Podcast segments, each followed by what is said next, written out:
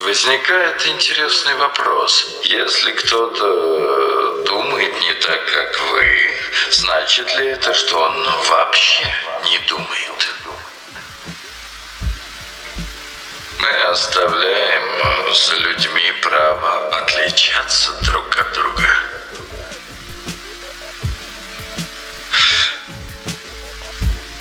Вы любите клубнику, я ненавижу коньки. Вы плачете над грустным фильмом, а у меня аллергия на пыльцу.